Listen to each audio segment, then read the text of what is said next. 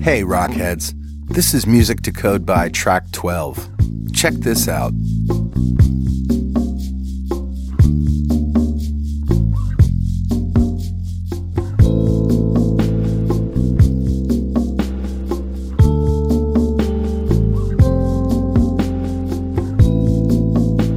Oh, yeah.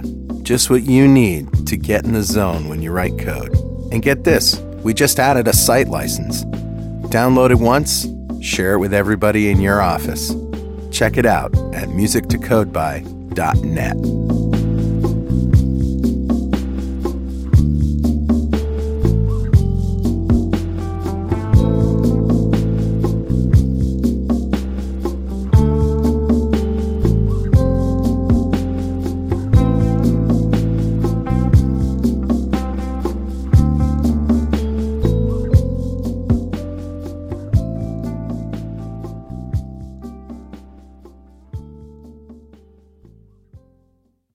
.NET Rocks, episode 1304, with guest Mark Seaman. Recorded Tuesday, May 3rd, 2016.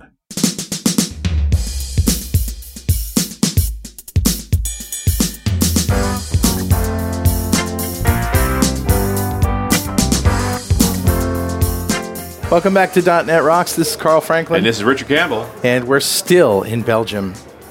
I'm loving Belgium. Belgium's all good. Yeah. We're in our little wooden cabin. Our listeners have been hearing us here for a lot longer than we've been here. Yep, it's And, true. Uh, it's Techorama is a great conference. Having We're- a good time. They built us this amazing plywood booth. yeah, it's cool, but It's you know, the, it's different. in a movie theater. Yes. So it has that really cool like space effect. to it, Yes. you know, like the, the space is really really cool. Yeah, and they've got a I mean they've got a big entertainment area here and so forth, right? And all the tents outside for food. Like they've done a great job. lots of geeky stuff going on.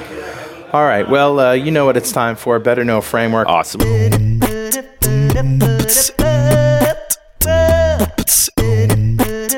All right, dude, what do you got? Well, if you go to 1304.pwop.me, E, you'll get to Ops Dash. Nice.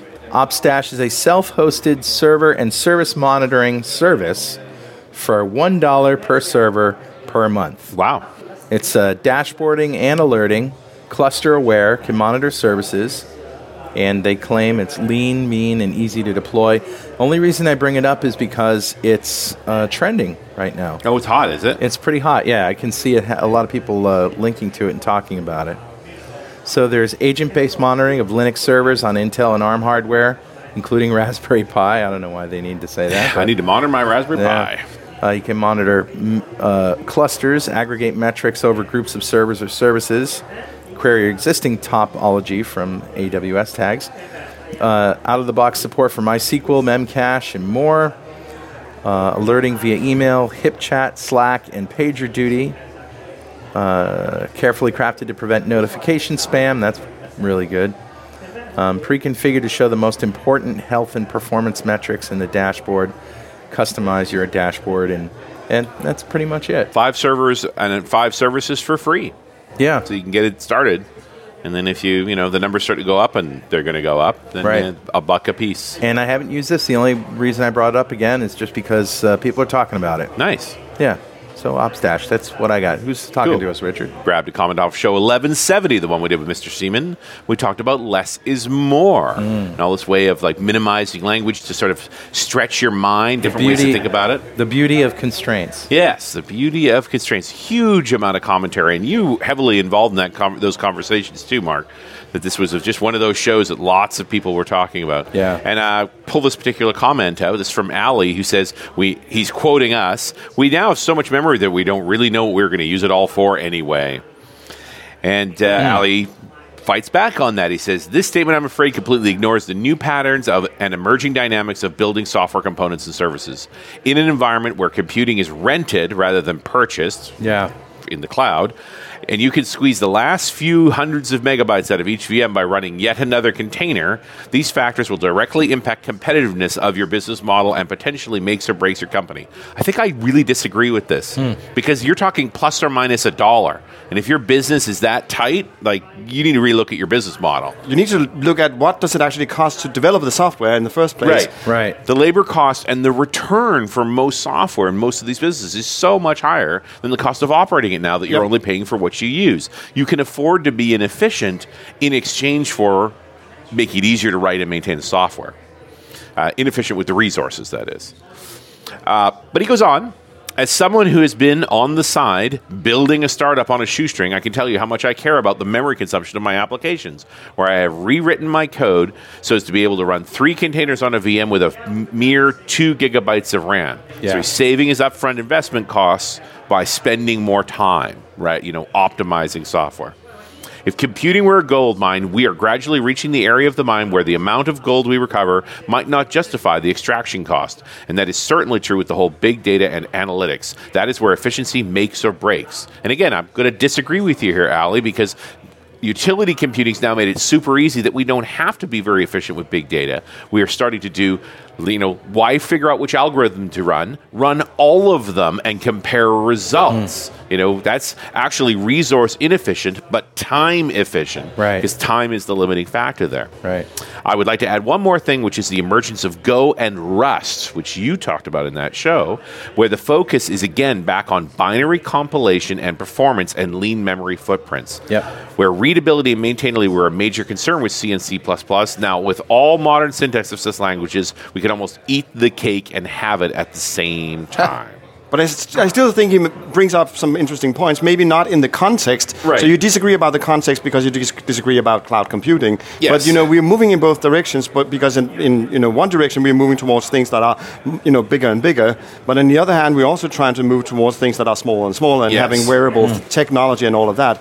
So I would still s- think that he he actually does have a valid point in the sense that some of the some of the advantages that we have from having lots of memory and so on are not Yeah. available on small devices. True. So maybe the things that we talked about there do not apply on in those very constrained environments. Yeah. So that's fair enough. You know, it's not a one size fits all solution. True. There's And- no and I silver mean- bullet. And he's talking about running a startup.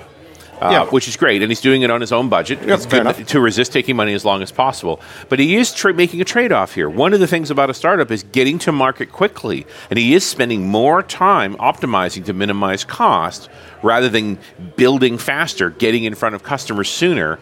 You know, you, you may regret that exchange. You know, that's a tough thing to talk about. We, you know, hindsight on Strange Loop, we felt like we didn't move fast enough. Yeah. You know, for all the things, and as much as Strange Loop was a success, Right. if we'd been that much faster to market, you know, there was a bunch of other opportunities for us that were missed because we took our time on that. So, you know, it's it's it's easier to measure money than it is to measure time. But and it, and the constraints on money are always very clear because you know where it comes from. But I value time really highly, and the ability to make maintainable code, so forth, it makes it makes a huge difference. But I'm with you. If the constraint is the r- actual resource, like as soon as you get away from the cloud and then back into you know, what we're doing with computing these days, shrinking it down, so forth, being efficient is important.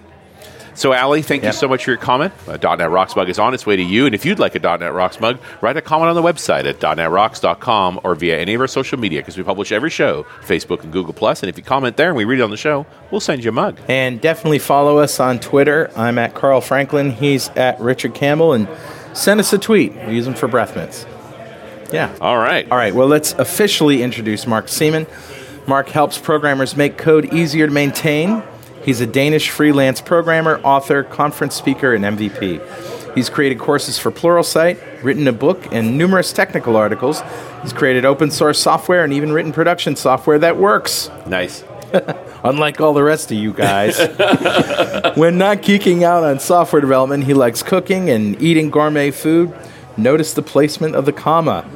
He likes cooking, comma, and eating gourmet food. Uh, another favorite pastime is reading books on various topics, both fiction and nonfiction. Once his tennis elbow has healed, he hopes to be able to pick up his guitar again. And that's an old bio. Have you? They- picked that up- is, yeah. Have you picked up your guitar? Um, No, I'm just, I'm almost there, but I've just been traveling so much anyway, so I just thought that I would give my elbow a little bit more, you Ah. know, time. Um, but um, I think I actually have some, some months where I'm not going to go anywhere anyway, so Oh, good. when I get back from this one.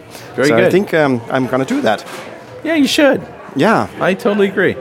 And uh, what can we say? Um, we're talking about Haskell. This is just yet another thing that you've decided to jump into. Yeah. You're just the man of many talents. I don't know uh, if I am that, but um, but I basically, you know, I've been doing F sharp development for the last five to six years, you know, on and off anyway. And um, one of the things that I was starting to wonder ab- about is when I looked at other people's F sharp code, sometimes I could see that they had interesting ways of approaching the problem that I didn't really think of. Yeah. And I could see a lot of those things actually came from other places. There's a sort of a tradition for functional programming, which is actually quite old now. Right. Um, so, um, so I thought that you know, I really wanted to know where all of this comes from, and I also wanted to be a better F sharp programmer. Mm-hmm. So I started to think about okay, how how can, how can I actually do that? And um, one of the things that came to me then was um, to try to learn Haskell, because Haskell is this interesting language that sort of reminds you a little bit about um, F sharp. oh, really? Yeah, these languages actually do share some um, some common traits. They both belong to a family of languages that have what we call a Hindley-Milner type system. Um, but and you know. Ah. I've not heard that term, but okay. yeah, and I hadn't heard that term like five months ago either. Right. Hmm. Um, But it's just one of those things that you know. Once I started looking into what does that actually mean, it turns out that there's actually a lot of you know a lot of work and a lot of theory behind those things. Sure. Um, so not to go too deeply into that, but basically what that means is that it's a way that you that the compiler reasons about the type of the expressions that you actually write in your code. So a lot of times, i- if you if you ever try to write F sharp code, you will have seen that you don't really need to declare a lot of types up front. Right. So, so it basically, often it almost looks like dynamically typed code. It like, you know, it looks like Ruby or Python because you know you just have some functions and some arguments and some function calls and so on, and, and things are being returned. But the funny thing about F sharp is that it's statically typed. Right. So the types are inferred. Yeah, but they're inferred because the compiler can look at the expressions that are you know being used and say, therefore, you know. The type of this input must be an Right. integer or whatever it is, and the type of this output must actually be, you know, a Sure. string or whatever that is. Yeah. Um, and the way the, the underlying principle of how the compiler figures that out is um, is based on this thing about Hindley Milner type systems, and Haskell also does that. So Right. C sharp does type inference, but is Yeah. it a different method that C sharp uses? I'm, I don't think that. Um, I don't think that C sharp does Hindley Milner, no. Uh, so it does type inference for certain things. So you can do, um, for example, first of all, you do the, the var keyword, Yeah. does type inference. Also, sometimes you don't have to explicitly state your, um, your generic type arguments in certain methods Mm. because it can sort of figure it out from the input that you actually provide to Okay. Mm-hmm. it. So it, it does remind you of that, but it's just like, you know, if Sharp and Haskell just takes that to the next level. so you still in C sharp have to define a, the output type of a function. Do you do that in F sharp and, and Haskell as well? So, so what often happens in F sharp and in Haskell is that you just write the function, And and, then- then it knows what the output Yeah. type Mm-hmm. is. Yeah. But it also often turns out that that ou- output type is actually quite generic. Yeah. So what often happens because you don't limit yourself, you know, uh, in advance by having to declare the type. If you can just sort of figure out, you know, a way to write your F sharp code or your Haskell code in such a way that you don't really have to declare the types at all, Yeah. it turns out that sometimes the function turns out to be much more generic Mm. than you really thought it would be. Right. So that's that's sort of an interesting thing. You, you'll s- you'll have the same experience with F sharp than than you will with Haskell there. And many times functions return functions, don't they? Uh, that happens as well, yeah. So Yeah. that, that's what we call higher order functions. If they return functions or if they take other functions as input, then they're, then they're extra special. we first bumped into Don Syme was even before F sharp. He Yeah. was a researcher, and the big thing he was playing with was the idea that you can experiment with the language, but rather than having to build an editor and all that other IDE plumbing, he would just plug it into Studio. And That, Yeah. that this was the advantage was now you spend more time tinkering with your language, and I, th- I think from that morphed out F sharp. But it, I always thought it was Scala he was fascinated by rather than Haskell. Um, I'm, I've never really heard about him talk about um, Scala, but F sharp is derived from another language called Old Camel. Oh, Right. Camel, Oh, okay. Camel, that's Yeah. the one. And Old Camel comes from another language called ML. Yeah. Um, so, so if you think about the, you know, if a family tree of languages, Right. you will see that s- somewhere there's a similarity between Haskell and F sharp, but it goes fu- you know further back than actually ML. So the divergence is probably happening something in the late 80s, I guess. Right. You wouldn't really know this, but Haskell is a language that's more than 20 years old, Mm-hmm. Yeah. and it, I remember when uh, Visual Studio .NET first came out and .NET 1.0 came out. Haskell was one of the languages that they said ran in Visual Studio. Oh, And- really? And I'm not sure There was, how. a, there was a Haskell.net. well, no, I, it might have been you know just done at a university or something. Yeah. It might have just been some open source thing. I'm not sure, but uh, and just to be clear, OCaml is O C A M L. yes, There's Yeah. no E. There's no E. OCaml.org. Yeah. So Haskell. Yep. Tell us about the awesomeness that it is. So Haskell is really interesting because it's a strictly functional language, and um, and basically what that means is that functions are pure unless declared otherwise. Right. Um, so we just probably need to define what we mean by a pure function. Sure. But a pure function is a function that has two properties, and the first property is that a function can have no side effects. So you can't have it, you know, you can't have it send emails or you know delete frim- files from disk when you run the function. Right. Can't reach outside the function. Yeah, and it, and not even you know the, the things that I talked about was pretty obvious, but it can't even you know change a bit somewhere. Right. So that's the one thing that it can't do. And otherwise, uh, the other thing is that it needs to be deterministic. So if you have if, if you you know feed it with the same input, it's going to give you the same result every time. Right.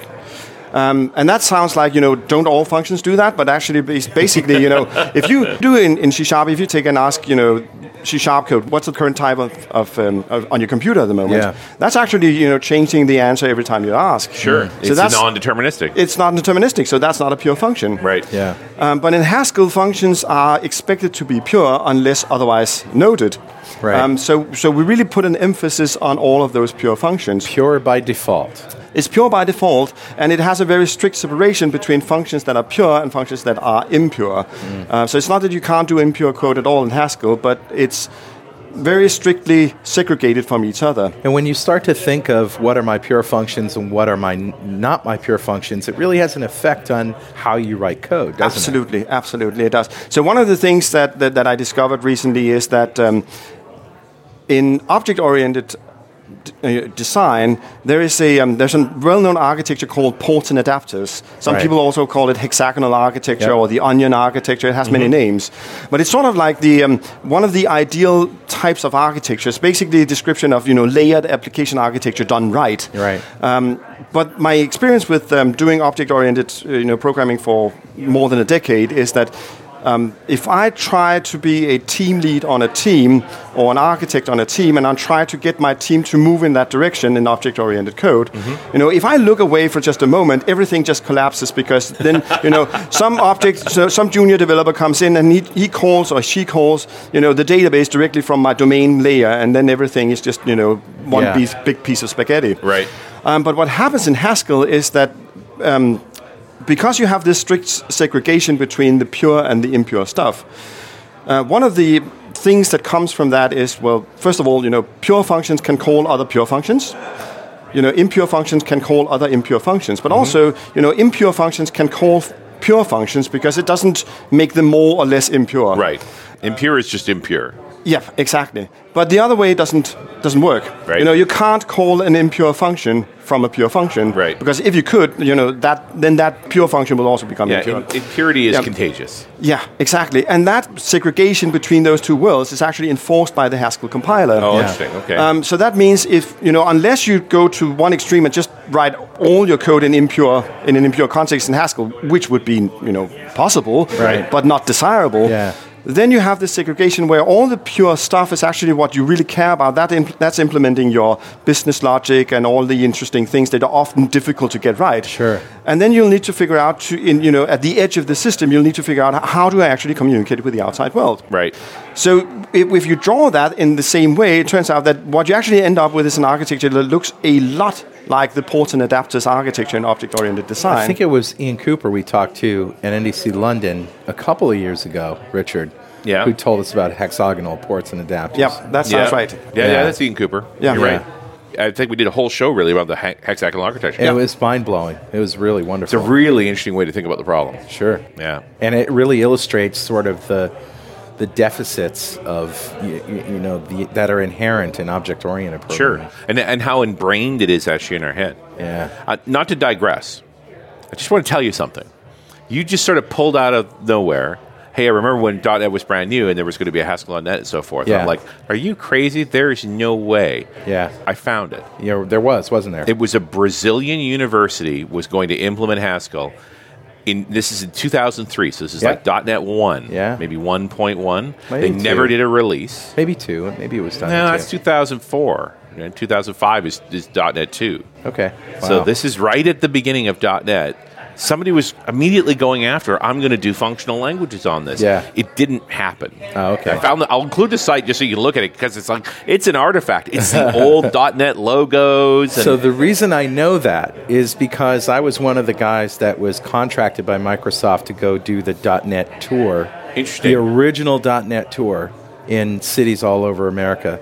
And uh, that that was one of the slides that had all of the languages The that crazy number it of could languages. run, and Haskell was on the list. And I, I had, don't think it ever ran. I had never heard of Haskell. But there was a link on the Haskell page to SML.net. Okay. Which up at, did had last implementation was in 2006. I don't But they- even know what that they is. actually had sta- it's standard ML.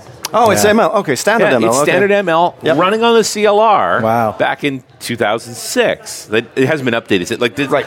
What's interesting is these are these are tombstone websites, right? Right. Like Yeah. they're dead. They're Yeah. deader than dead.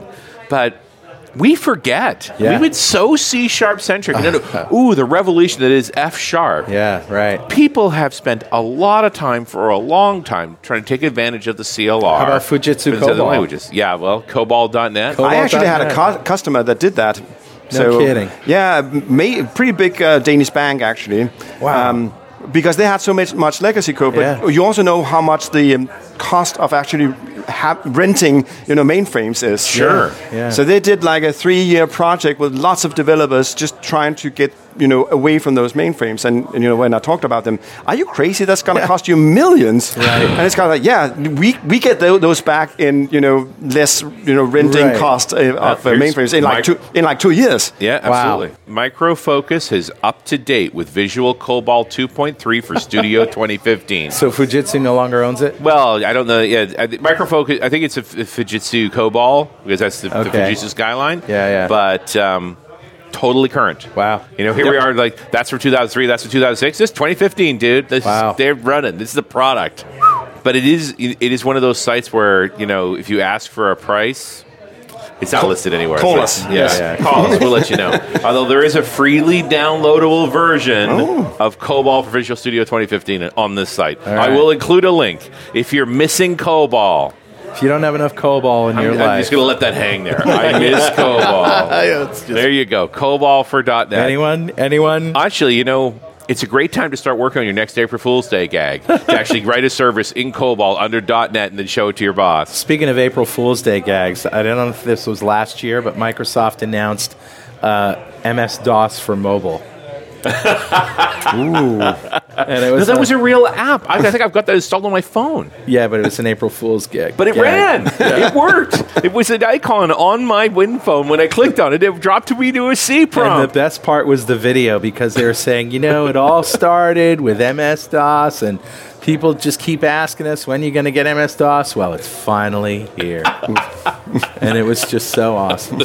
silly. Now you get Bash instead. Yeah, Yeah. right. Now we get Bash. It's, it's hard to even imagine. yeah. All right, so Haskell, Let's, where were we? Right. right. The heck were we talking about? anyway? So I'm. I mean, there's so many functional choices. What does Haskell bring to the table? Because it's not a .NET language. It, that, it is not a .NET language. that, uh, yeah. you know makes sense for me to, you know, to wh- how is it going to make me a better developer in my the rest of my life? Like, I guess another way to say that is, or to ask it is, do I have to go completely ports and adapters with everything, or can I just put some, sprinkle some Haskell in my app and make it work? Well, the reason why I'm learning Haskell is actually not to use it, and you know, I know it, I don't really expect anyone to actually pay me to do, to do Haskell code. You know, if, if that if that ever happens, you know, give me a call. Um, We'll all be excited about yeah, yeah. But, but I, ex- I and, and it's sort of the story about Haskell anyway. I don't know if you know the story, but Haskell is sort of an, a language that is almost designed to be not successful. It's, it's, it's, it is supposed to be not successful. And so far, they're in achieving their goal. Well, no, they're actually they're actually in the k- kind of you know moving away from that goal at the moment. um, but the re- but and the funny thing is, you know, Haskell is really really a strange language because it's actually a language that was designed by committee. oh no! Yeah. Wow. And despite that, it's actually a quite an elegant language. you wouldn't think. Welcome to Three Guys Bash Languages. no, no, no. I, I, I'm really loving, la- you know, Haskell. It's very, very interesting to learn, but but it's just a, it's just a lighthearted way of talking about it. But basically, the story of Haskell is that um, lots of, of university people were doing all sorts of experiments with um, functional languages in the 80s. Yeah. Mhm. Um, and every, you know, basically every professor at en- every university was inventing his own language or her Right. own language. Yeah. At, at a certain point, they came together at some conference and said, well, you know, that's really inefficient. I wonder if we could make some, some sort of common platform Hmm. that is designed to be a language that we can all share, but then you can experiment with it by adding all sorts of language extensions to Right. it. Right. Creating a naturally extensible aspect of the language. Yeah. So that's what they did, and I think the first one was uh, the first one was in the start of the '90s. I can't even remember the um, the exact um, date, but I think ni- 91, 92, something like Right. that. Yeah. Um, so that was the you know version one, and that's obviously not what we're using today. No. Um, so It's been 20 years. Yeah, I think we we use something called what is it called? I think it's called Haskell 2015. Oh, okay, so they just yeah going with the annual Uh, identification. well, not like well, it's not every year because I Right. think the version before that was Haskell 98. oh, Yeah. okay, so- so, they were due. Uh, well, lots of things were happening in between, but it's sort of like you know, and then they got together again and decided on here's a new standard. Right. Um, and basically, you you have, you know just like the um, C sharp specification, you can actually take that specification and, and implement that language yourself. So there is a couple of competing implementations of Haskell, but the one that everyone uses is something called the Glasgow Haskell compiler, which is Okay. also the one that I'm using, Okay. Hmm. um, sort of de facto standard. Yeah, that, that's the sort of reference one. Right. So, so, but you were asking about, you know, do I ever, you know, Yeah. expect to do some work with it? Um, so I just picked it up to learn and become a better functional programmer. And it runs on Linux, you said, the one that you're Um, using. Oh, I actually run it on Windows. There is it's- Sure. There's it's a a Windows, Windows thing. download. a Windows download. Yeah. Yep. And so, are you doing this just to sort of m- move your mind into a different space when Yeah. it comes to programming? Because I know that's a, a big thing It for is- you, it is- especially. yeah, I really love just the feeling that I get in my brain when it's Yeah. totally fried. You know, maybe, maybe not when it happens, but afterwards, kind of, oh wow. And, and you know, you, I love that because when you learn a new computer language, you, you make associations between oh, Oh, yeah, that's kind of like absolutely, this yeah. and that language and this and that language, and Well- and you can sort of understand better how things work. I, I look at the, some of the biggest impact of F sharp is what it's done to C sharp programming. Yeah, sure. This Yeah. Writing more functional C sharp seems Yeah. to be this huge benefit. Just that mindset shift. Although it's still very discipline based if you're going to do it in C sharp. Heck, writing JavaScript changed the way I write C sharp. Yeah. you know, Yeah, that's true. yeah. Uh, made you love C sharp all the more. so Hey, it- you know, uh, this is a good time to say this. We we we joke about JavaScript, but JavaScript is like the number one language in the world. Yep. and you know, it, it is awesome. I'll s- I'll say it. It's awesome. well, As long as you don't drive yourself crazy. well and, and and do the right things. I mean, the big That's thing, right. big thing that made JavaScript so compelling is that the battle of Chakra and V8, right? The Yeah. IE team and the Google team racing to build the fastest browser, Right. And suddenly we come up with these two amazing JavaScript compilers, Right. That just open the door to this is not a slow language. This is a completely capable dynamic language with you know all of this functionality in it. Yeah. So to reiterate, we love JavaScript. Don't send tweets. Don't send emails. No Yeah. flames. We Yeah. love JavaScript. Look, I- we kid. We're kidders. Okay, you, just, you need to stop cutting the heads off of horses and mailing it to me. Yes, okay? 'Cause that we- it's hard on the horse. it for really is starters. hard on Yeah. and the mail carrier. They Yeah. really don't like and, that. and it leaves stains on my, Yeah, it's my not good. entrance It's, ways. just not good. it's We bad. love JavaScript. Yeah. I personally use it Yeah. all the time. It's around. There's no two ways about it. but we didn't actually say anything bad about JavaScript, No. did we? no, no, but no, but you know, we we we throw JavaScript under the bus a lot. on a re- regular basis. But I do as well. Um, But you- but you know, this just put it that way in a way that you know, just because you like Haskell doesn't mean that you have to hate everything You else. don't have to Hey. hate anything. Yeah, else. Doug Not at all. Crockford throws JavaScript under the bus, and he invented JSON. Yeah. Discover JSON. Yeah, Yes. he discovered JSON. Yeah, no, and he wrote uh, JavaScript the good parts back when you'd look at it and go, good parts. Right. Yeah. Right? Yeah. And that really leads to an interesting discussion, though, by the way, because are if abstractions actually discovered or are they invented? Right. And- I really want to get into that. Yeah. But first, we you, you know what time it is, Uh, it Richard. must be that happy time again. That's right. It's time to predict the next big language to run on the CLR. What is it? German. Just in German. case you didn't have enough rules. German.net? I'm a kidder. I kid. That's what I do. No emails, please. It's actually time to give away a D Experience subscription from Developer Express to one lucky member of the .NET Rocks fan club. But first, become a UI superhero with DevExpress UI controls and libraries and deliver elegant .NET solutions that address customer needs today and leverage your existing knowledge to build next-generation touch-enabled solutions for tomorrow. Whether it's an office inspired application or a data centric analytics dashboard, DevExpress Universal ships with everything you'll need to build your best without limits or compromise. Learn more and download your free 30-day trial at devexpress.com slash superhero. All right, buddy. Who's our winner? Today's winner, Richard, is Dino Malahusik. Ah, congratulations, Dino. Yeah. I'll clap for you, sir. I'll clap for Dino. And Dino just won the D Experience subscription, a big pile of awesome from our friends at Developer Express. And if you don't know what we're doing here, go to .NETRocks.com, click on the big Get Free Stuff button, answer a few questions, and join the .NET Rocks fan club. We have thousands of members all over the world, and every show we give away stuff from our sponsors. And every December, we give away a $5,000 technology shopping spree to one lucky member of the fan club, but you have to sign up to win. So Right. do it. And of course, Mark Seaman, it's your turn. Five grand. Let's go shopping. What are you going to buy?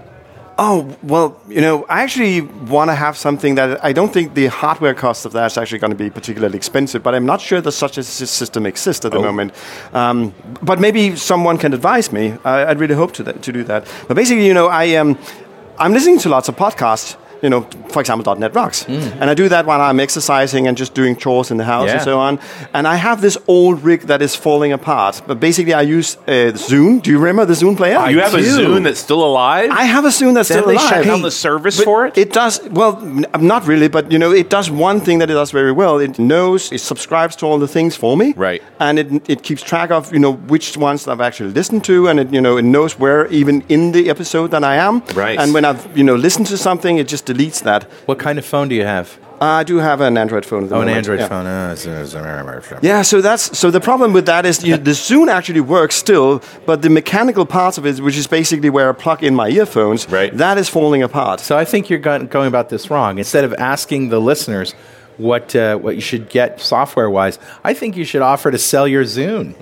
Oh, I was actually considering buying another one. You All right, know? if you want to buy Mark Seaman's Zune, it's vintage. it's vintage and it was used by Mark Siemens. you should uh, Five thousand dollars. Yeah, or, a, or another Zune that isn't broken. trade you a new one for yours. Yeah.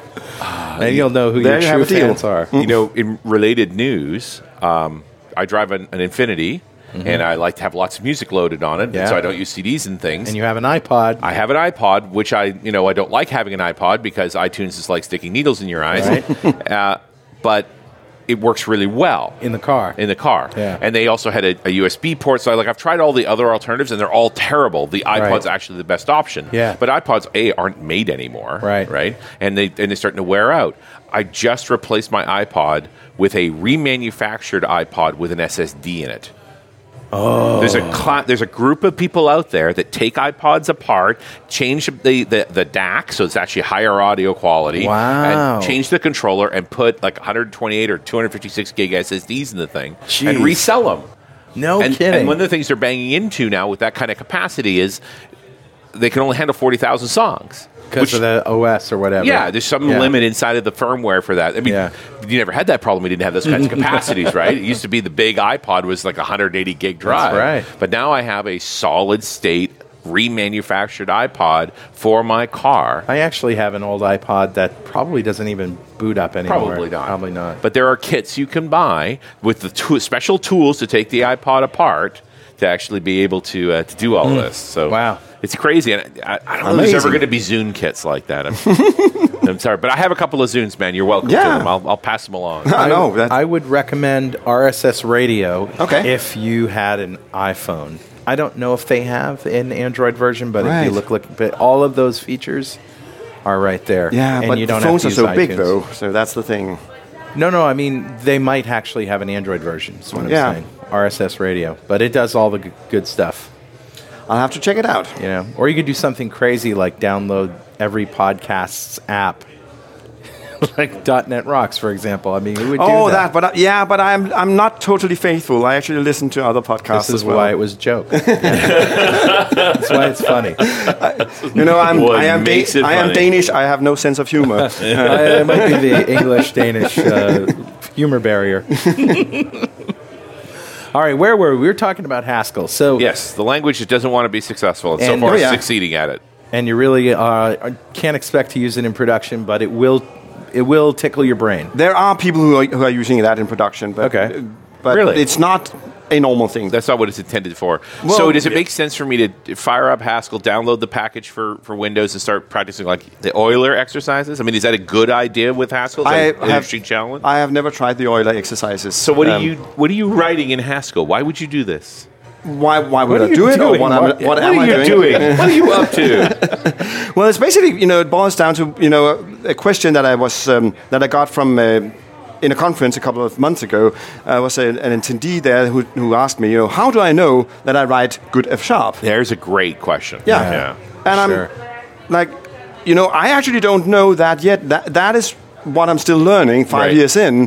But what one of the good F reas- sharp looks like. yeah, but one of the reasons why I wanted to learn Haskell was because I wanted to learn to think strictly functional. Right. And F sharp does not prevent me from doing all sorts of impure things, Yep. which is definitely its force because it's it's not as rigid. So it allows me to get away with all sorts of things because you know I need to be able to interact with all the impurities that are already in the .NET framework. Right. But it also does not force me to be you know sufficiently um, functional, if you will. Right. And and as far as pure functions go, you said business logic is a great application for pure functions. think it is. Yeah, because Yeah. it's it's just if this then that kind of stuff. Well, there's that, uh, and also um, if, if Sharp and Haskell share another trait, and they they, it, they have what we call algebraic data types, Hmm. um, and that is something that sounds very scary. Um, but let's try to make it, No, not- you know, not not to me. particularly scary. But basically, what it what it says is that it says, well, you know, from C sharp and Java, all sorts of normal object-oriented languages, Right. you know that you can create classes, and those classes have, you know, various different elements inside of them. You know, they have class fields, and you typically you know expose them as properties. Right. So if you s- start to think about the c- combinatorial um, number of values that you can combine those things, if you re- imagine that you have a class that has, you know, if you have a class that only holds a byte, you have you know 256 different values Mm-hmm. it can take. You know, if you have a class that holds a, a byte field, but also a boolean, you know, you have you now doubled it. the, the total number of possible values you can have is 2 times 256 that's 512 so that so we call those product types because the amount of values that a, that a type can have is the product of the you know the entire Sure. number of values each type can have Sure. Yeah. so that's a product Yep. and all your normal languages have those things Yep. Mm. because they're just classes but in F sharp and in Haskell, we also have something that we call sum types. And a sum type is a thing that can be either one thing or another thing, or a third thing, or a fourth thing, whatever. Yep. Would So those be like tuples or uh, tuples are actually product types because, Yeah. again, if you have a tuple of a boolean and a, and a byte, Yeah. that's still you know 512 different values. Right. Right. But if you have a sum type, which in F sharp is called a discriminated union, um, that contains a you know either a boolean or a byte. You know the number of possible combinations there is the Or- number of bytes or which- other things too? Or it's other not things. just limited to two. no, no. So, so I'm just trying to explain why we actually Yep. call them al- algebraic uh, yeah, data yeah. types. Yeah. Um, so in that case, you have like 200 and um, 256 values from the byte plus the two values that you can get out of the boolean because see. it must be you must select either one or the other. I gotcha. But and so that's basically why I say you have product types and you have sum types, and that's sort of you can start to think about it a little bit like algebra, and that's why they're called that. Mm. Um, I see. But the interesting thing about uh, you know F sharp and Haskell and having those discriminated unions is that it gives you another axis on which you can start to model you know business problem domains. Um, so um, Mm. I'm writing code in my head right now. yeah, I'm not yeah, listening. isn't it isn't it amazing? I, yeah, I am. I'm serious. I'm trying to figure out how to, how to best use so so one of the, there's a lot of things where you can say well you can't really express a, you know a business constraint in C sharp or in Java because um, you can't really d- distinguish between things that can be one or the other. Sure. Right. Um, but that is trivial to do in Haskell or in F sharp. So let's take a simple example. Let's say you walk into a fast food restaurant. You want to order a burger and uh, some fries and uh, you know a Pepsi. And then they'll, they're going to ask you, you know, okay, so you want a Pepsi? Do you want a small, medium, or large one? right. Um, but with the burger, they're, they're not going to ask you, do you want a small, medium, or large burger? That's, Right. that's, it only comes in one size. Yeah. Sure. But then they're going to ask you, you know, do you want extra cheese on that? Or do you want bacon on that? Right. Um, so you have, so ba- and then you have fries, and fries in this, you know, thought experiment only comes in one size. Right. So if you want to, if you need to build a system that can model that, you say, well, some products come in a variation that says small, medium, or large, and then again, you know, i- in between that, you need to be able to pick between Pepsi and Seven Up and Right. Mountain Dew or whatever. Yes. Medium sized drink comes in a bunch of options. Yeah, and so, then so to carry your metaphor Yeah. here, in, in C sharp or in an- any object oriented language, we would have objects with enumeration properties, and we would have all of a sudden you've got this whole hierarchy and trees of options and things. right, and you need to do all sorts of, of you know, try to downcast things to figure out. Okay, so is this actually a drink? Yeah. You know, that bit might be a subtype. Yeah. Right. But then the subtype might actually have a you know the drink subtype may have a size property, Yeah. Yeah, which is just that's an right. enum, enum, Within- and then you know a t- drink type, you know Pepsi Right. or whatever. So if you're trying to figure all this Yeah. stuff out and determine what's what and what can be what, you'd have a lot of switches and if yes, statements. and- exactly, and you sort of still have to do that in Haskell because you need to, or in F sharp because you need to deal with all those things. Right. But the compiler understands that, and we, it knows that not only is this um, union, this tagged union, um, it, it's heterogeneous, Mm-hmm. but it also knows that it's finite. So it means that every time I have, we- if we call this thing, if we call it product, Mm. and say it might be a drink, it might be fries, it might be a burger, Right. every time you get a, an input value of the type product, you will have to deal with all three cases. The, and the compiler is going to be unhappy if you tr- if you just you know if you imagine you try to downcast it to to just drink. The compiler says, yeah, yeah, but what if it's a burger? What if it's fries? Yeah. you haven't dealt with those cases. Right. And the, if child compiler is just going to give you a warning, but then you can go into the you know the Visual Studio settings and say treat warnings as errors, and now you have a com- nice compiler error every time you didn't deal with an op- you know with an outcome. Right. So instead of having all of those non-reference exceptions all over the place, you just have compiler support that actually enables you to to check all of those Interesting. things. It's a whole other level of enforcement. It Right. is. Yeah. So there's a lot of things where you know um, I just had a, a, a discussion.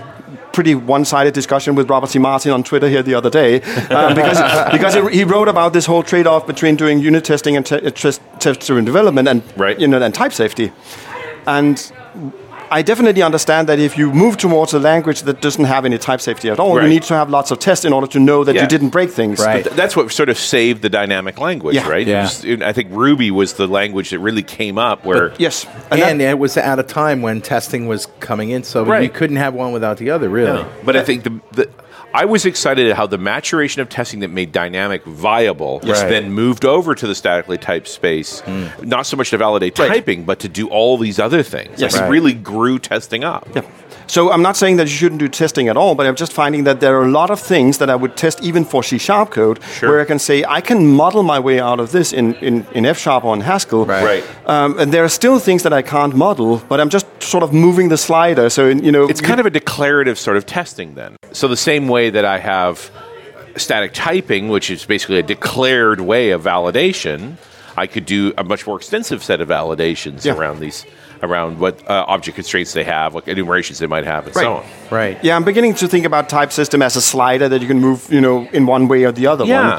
And and I think that you know C sharp sits a little bit to the m- more towards the dynamic side. It's not Mm-hmm. dynamic, but uh, or we could say F sharp sits to the other side of C sharp. It's Right. more statically typed, if you will. And then Or Haskell more is even declarative more. validation. Yeah, there, there are lots of things you, c- that you can express in the type system in, in F sharp that you can't in C sharp. Right. And then Haskell moves that you know further towards static typing in the sense there are also things in, in, in Haskell you can express in the type system Right. that you couldn't do in F sharp. Interesting. and there are languages you know on the other you know beyond that Sure. that do even more crazy stuff. So I wonder why Donsheim and crew didn't adopt that model from Haskell of things being pure by default.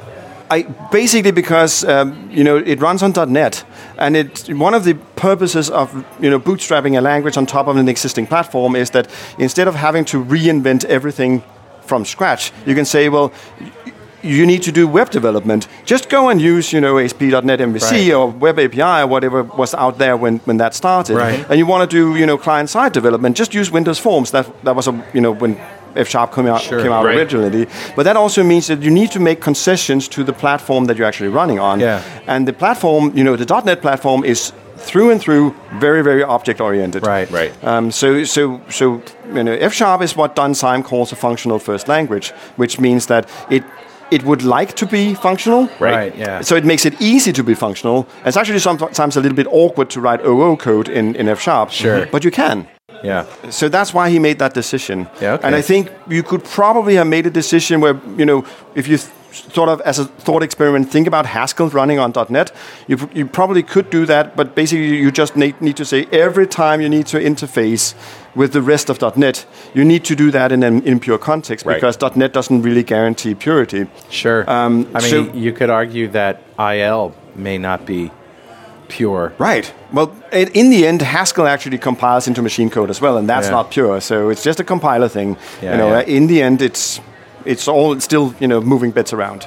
But it's worthwhile from a, a code integrity point of view to make this distinction between pure and impure. I think it's very interesting because it forced me to rethink some things where Sure. you know I actually thought that I had some good approaches to F sharp, and you know, I, and then I said I'll try to port those to the, to Haskell to see you know in order to validate my assumptions. Right. And it turned out that some of them were actually incorrect. Yeah.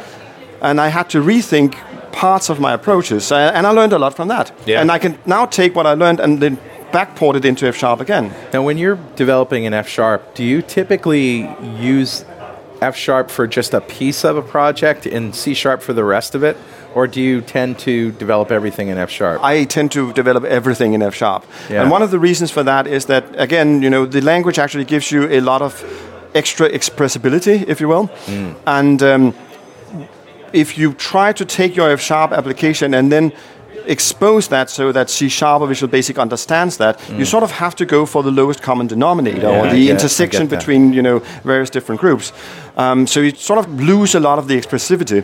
and if you know the .NET framework, you can call it from F sharp just like you Oh, can call it from absolutely, C sharp. yeah. So that's just my approach because I think it's more valuable. The, the value that I derive from F sharp is the expressivity of.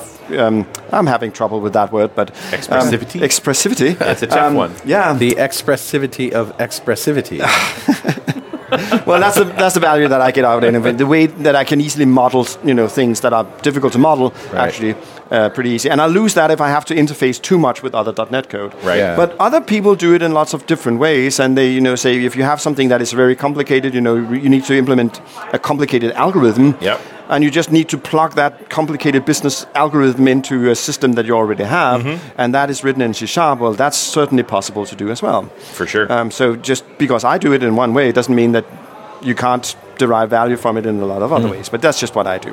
right. Do you find that um, it's when when there's new C sharp stuff that comes out or new .NET stuff that comes out, and there's no samples in F sharp? Do you find it really easy to just go between C sharp and F sharp Yeah. for those kinds of things? It's Yeah. trivial. Yeah, you know, I've, I've been written in C sharp since it came out. So that Yeah. is went what 15 years. yeah, yeah, I can still read it, yeah sure. so that's not a problem. every time F sharp comes up on the show, I ask these questions because I'm really interested in how people feel, the listeners feel about, you know, should I actually just use F sharp all the time? Yeah. Uh, Instead of C sharp and trying to find the reasons why somebody would Well, not- and, it, and it's would very say tough no. to justify working more than one language, right? And we Yeah. recently did that show, well, I guess a few weeks back now, um, with Sam Basu and, and John Bristow talking about the Telerik developer survey, and F Sharp scored under 1%. Yeah. Yeah. You know, where, where C Sharp was like 83%. It was just Yeah. insanely, ridiculously dominant. Yeah. It is, yeah. And and we are always, you know, the F sharp community is always a little bit sad about that. It's not that we, um, I don't think we actually want to win. No. but we just want to feel. We just want to feel confident enough in the language that we think that we may have, you know, some sort of fledgling career of it. Right. That, that, you know. Yeah. Well, and, and it, I mean, I, we little respect, When I love Brian Hunter and his whole group of people, and I mean, they're making great software. Yeah. I mean, there's no better win than they're actually delivering software to Right. folks. Like, what more do Absolutely you right. want? Uh, and that, you know that that to me, I think, is wildly important. Right, and that's also why it's always interesting to talk to Rachel Reese, and you Yes. know, I hear about the the whole entire That's, jet. that's all jet part of dot com Brian story. Hunter's Yeah. uh, Ninja Army, I think. Absolutely. well, they're they're great, and you know I learned about the actor model from, Ra- from Yeah. Rachel Reese, right. and uh, in F sharp. Yeah, before I heard about any of this other stuff or Sure. anything or whatever. Hey, back in the day, no Yeah. question. So what's next for you, Mark? What what's on your to do list? Um, I'm actually I'm actually taking um, an early exit out of the conference season. So this is the, my last conference uh, for the next couple of months. So I think Okay. I'm just gonna go home and actually figure out what to do next. Well, I do have some projects in the pipeline. Um, there's a course that I want to record in some sort of video form, and I have articles to write, maybe a book, and then there's NDC Sydney in um, in August. Yep. Great. Which we are not going to be at. We won't be You there. will not be there. We're gonna miss I'm it. gonna miss I- you. I, we're sad about it, but Yeah. honestly, it just could could not make it work. No, and uh, Oh, no. we'll be in Oslo, of course. Yeah, and then but that's NEC too close to London. me, so I'm, I couldn't be bothered to do that. No, Yeah. no, that's that's not that's not true. But I, I'm not going there this year, All right. unfortunately. Well, it was great to talk to you, and Yeah, thanks you as too. always. Thank you for Fantastic. having me. You bet. And we'll see you next time on .NET Rocks.